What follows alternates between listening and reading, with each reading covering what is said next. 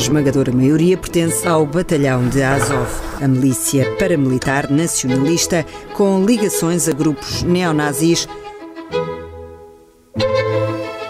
Viva! Está com o Expresso da Manhã. Eu sou o Paulo Baldaia.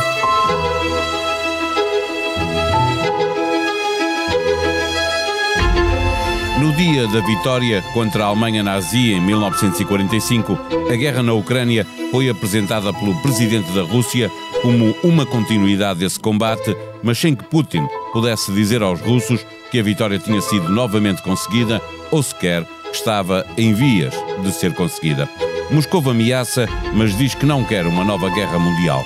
A narrativa foi toda colocada na vitória que o Exército Vermelho, com os aliados ocidentais, conseguiram contra uma frente nazi e fascista.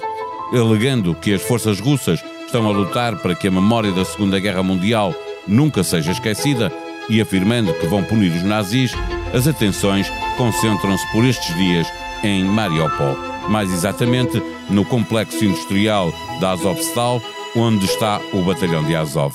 Estes soldados ucranianos são nazis para a Rússia. Na verdade, é indesmentível a sua ligação à extrema-direita, por mais que na Ucrânia exista quem defenda que isso são águas passadas, porque os símbolos continuam lá. É impossível que estes militares saiam de lá com vida? Eles já se queixaram da falta de apoio do governo da Ucrânia e do Ocidente e render-se parece estar fora de causa. Neste episódio do Expresso da Manhã, recebemos a visita de José Milhares, comentador da SIC. O Expresso da Manhã tem o patrocínio do BPI. Eleito marca de confiança em 2022 na categoria Banca pelas seleções Reader's Digest. Banco BPI. Grupo CaixaBank. Este prémio é da exclusiva responsabilidade da entidade que o atribuiu. Viva os amilhados, passamos 9 eh, de maio, data mítica para o Exército Vermelho, para a Rússia, eh, data para a qual se preparou todo o Ocidente, à espera que Vladimir Putin eh, tirasse um qualquer coelho da cartola, mas a 10 de maio sabemos que não aconteceu nada de extraordinário. O que é que significa que o dia da vitória tenha sido um dia igual a tantos outros? Eu acho que a principal razão, ou as principais razões consistem, primeiro, foi no Ocidente que se criaram as grandes expectativas sobre o que Putin poderia dizer, tendo em conta a importância dessas celebrações para a Rússia e tendo em conta o momento atual. Uh, segundo, o discurso de Putin só podia ser um discurso vazio, porque, primeiro, ele não podia apresentar êxitos, vitórias, isso aí é coisa que lhe falta muito. E por outro lado, avançar para a mobilização geral ou para a declaração de guerra, isso poderia ter implicações, nomeadamente em termos internos. Daí que o, o sabe-se neste momento que começa a haver mobilização, mas à margem da lei. Por exemplo, no metropolitano de Moscovo, há funcionários do metropolitano que já vieram dizer que uh, tiveram que fazer testes médicos e os que passam os testes médicos são enviados para a Ucrânia. Uh, ou então uh, têm um processo de crime em cima. Daí que o que Putin disse foi aquilo que podia dizer. Eh, eh, mas, entretanto, Moscou parece ter alterado os seus eh, objetivos. Se olharmos para o início da invasão, o Kremlin ficou bastante menos ambicioso, a começar por Kiev e querer fazer cair o governo da Ucrânia. A verdade é que depois da anexação da Crimeia, se agora acabar por anexar o Donbass, isso é uma derrota histórica para a Ucrânia. É muito difícil que isso não signifique que a guerra se vai prolongar durante muitos anos. Eu acho que Putin não vai parar no Donbass. Porque não pode. Se Putin parar no Donbass uh, e dizer: olha, nós agora vamos assinar um tratado de paz. Com quem é que ele vai assinar o tratado de paz?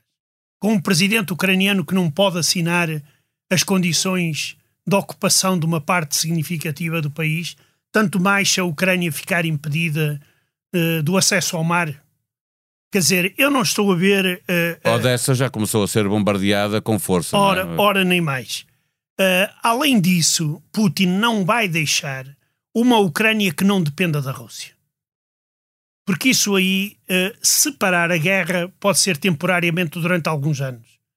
A Ucrânia vai se reforçar e a Ucrânia vai outra vez tentar reaver aquilo que perdeu. Uh, Zé Milhares, em Mariupol já só resiste o complexo industrial da Azovstal, onde com a saída dos últimos civis só lá fica uh, o batalhão de Azov, quer dizer, muitos militares, a maioria dos quais do batalhão de Azov. Estes soldados ucranianos são nazis para, para a Rússia. Uh, há quem diga que não, que isso são águas passadas, mas no entanto os símbolos continuam lá. a batalha de Azovstal será até ao último homem? Primeiro, nem todos os mais de mil soldados que lá estão são de extrema-direita ou têm ligações a neonazis. Isso foi verdade em 2014, depois da ocupação da Crimeia, e em 2015. Hoje, as tropas de, do Batalhão Azov estão incorporadas nas Forças Armadas da Ucrânia que não são maioritariamente constituídas Sim, mas para, para, a Rússia, para, para o que a Rússia quererá fazer com esses soldados, o que contém a narrativa russa, não é? Claro, isso não há dúvida nenhuma, que a, a narrativa russa vai ser essa, exterminá-los até o último, porque eles não vão, eles não vão entregar-se. Poderão eventualmente uh, cap capturar alguns ucranianos se eles estiverem perdidos sentidos, estarem gravemente feridos mas eu penso que aquilo vai ser a, eh, a, luta até, até à última, porque eles sabem que se saírem de lá irão ser utilizados para, digamos, uh, apoiar a fábula russa de que a Rússia está a lutar contra os neonazis. E, e significa que, uh, uh, conseguindo conquistar Mariupol, muito provavelmente já se começa a falar da possibilidade de Putin ir a Mariupol. Acreditas que isso possa vir a acontecer? Olha, diziam que ele que ia no dia 9. Pelos dia 9 vistos. Uh, pois, o dia 9 passou. Claro que, olhando para o Putin do início dos seus mandatos, há 20 anos atrás, nós temos essa experiência de quando ele foi à Chechênia. Uh, uma vez até de avião militar. Uh, agora a situação mudou. E além disso, não é de todo seguro entrar na, na Ucrânia o chefe do Estado-Maior-General das Forças Armadas Russas viu que afinal não, não se está seguro lá dentro. E já lá morreram vários generais, não é? Ora, sem dúvida. Por isso eu não estou a ver, uh, a não ser que uh, Putin arranje uma zona que lhe dê todas as garantias para ele poder, uh, digamos, passar algum tempo ou algumas horas nesses territórios ocupados. Eh, há pouco estavas a falar uh, que foi já, embora Putin nunca o tenha anunciado, foi admitido já por um general. a Rússia quer cortar o acesso da Ucrânia ao mar, estender a ofensiva para o sudoeste, tentar recuperar Kherson, atacar Odessa como já está a fazer. O que é que a partir daqui pode, pode acontecer? A seguir é a Moldávia? Eu, eu acho que vai continuar na Ucrânia a operação. E Putin irá até onde puder. O objetivo dele é ocupar toda a Ucrânia. Porque deixar uma Ucrânia entregue aos chamados neonazis significa que para o futuro a Rússia vai voltar a ter problemas. Putin não pode deixar Zelensky no poder.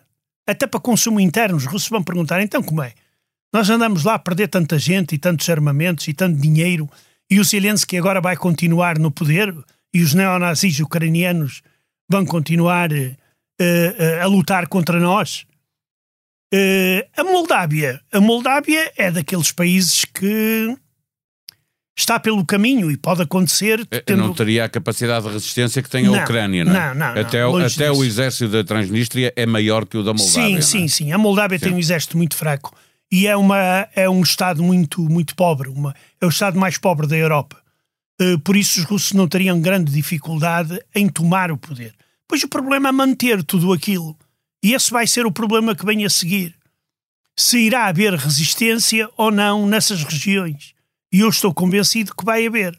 Enquanto não for assinado um acordo de paz entre a Rússia e a Ucrânia, que eu não sei quando ele será assinado, e nem vejo sequer em que condições é que ele poderá ser assinado. Olhando para, para o norte de, da Ucrânia, onde, eh, eh, obviamente, da Ucrânia e, a Europa, olhar para a fronteira Rússia, eh, eh Moscovo eh, eh, invadiu a Ucrânia alegando que a NATO estava a pressionar, a querer ameaçar terreno russo. Agora, com a Suécia e a Finlândia em vias de pedir a entrada na NATO, como é que Putin pode responder a, a este repto? De, de, destes dois países? É, quer dizer, pode concentrar forças armadas e até armas nucleares na fronteira com esses países. Agora, eu espero que ele não tenha a loucura de invadir a, a, a, a Finlândia, Finlândia, E, a, e a Suécia, porque isso aí é uma guerra praticamente Sim. já direta. Alastrar a guerra será é, sempre muito complicado. Exa exatamente. E eu não sei se ele tem força para isso. Eu começo a duvidar eh, da, digamos, capacidade operativa das Forças Armadas russas, pelo que estamos a ver na Ucrânia. Vai haver uma pressão muito grande sobre a opinião pública da Finlândia e da Suécia eh, para que não permita a entrada de, desses países na NATO, mas eu acho que Putin conseguiu fazer aquilo que ninguém conseguiu fazer. Que é o contrário, não é? Estes países estavam fora exato, da NATO e exato, agora querem entrar. Exato. Putin está a fazer tudo contra a Rússia. Quer dizer, a Rússia até agora só tem perdido. E é tudo graças a Putin. Quer dizer, não são os adversários que se têm que esforçar. É Putin, com a sua política, consegue rebentar com as estruturas de segurança existentes e rebentar a desfavor da Rússia. Se nós pensarmos que eh, a entrada da Suécia e da Finlândia será um reforço da NATO, sem dúvida. O que eu não acho é que a NATO alguma vez venha ter a ideia de invadir a Rússia. Isso é. Acho que está fora de hipótese.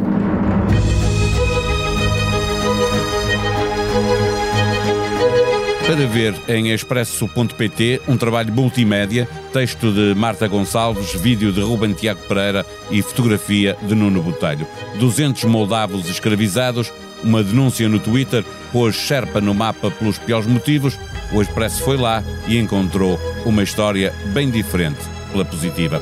Ainda no multimédia, Vítor Andrade, Elizabeth Miranda e Teresa Amaro Ribeiro conversam com Francisco Gomes da Silva, diretor-geral da Associação de Indústria Papeleira, que garante ao Expresso que a situação das florestas está pior hoje que antes dos incêndios de Pedrógão. No outro lado do Atlântico, Canadá e México prometem abrir as fronteiras a pessoas americanas caso o Supremo dos Estados Unidos reverta a lei que protege o direito ao aborto. A sonoplastia deste episódio foi de João Martins. Tenham um bom dia, vamos voltar amanhã. Até lá.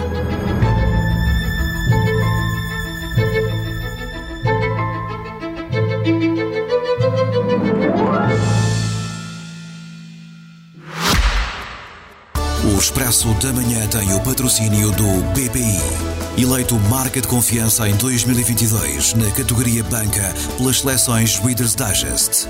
Banco BPI, Grupo CaixaBank. Este prémio é da exclusiva responsabilidade da entidade que o atribuiu.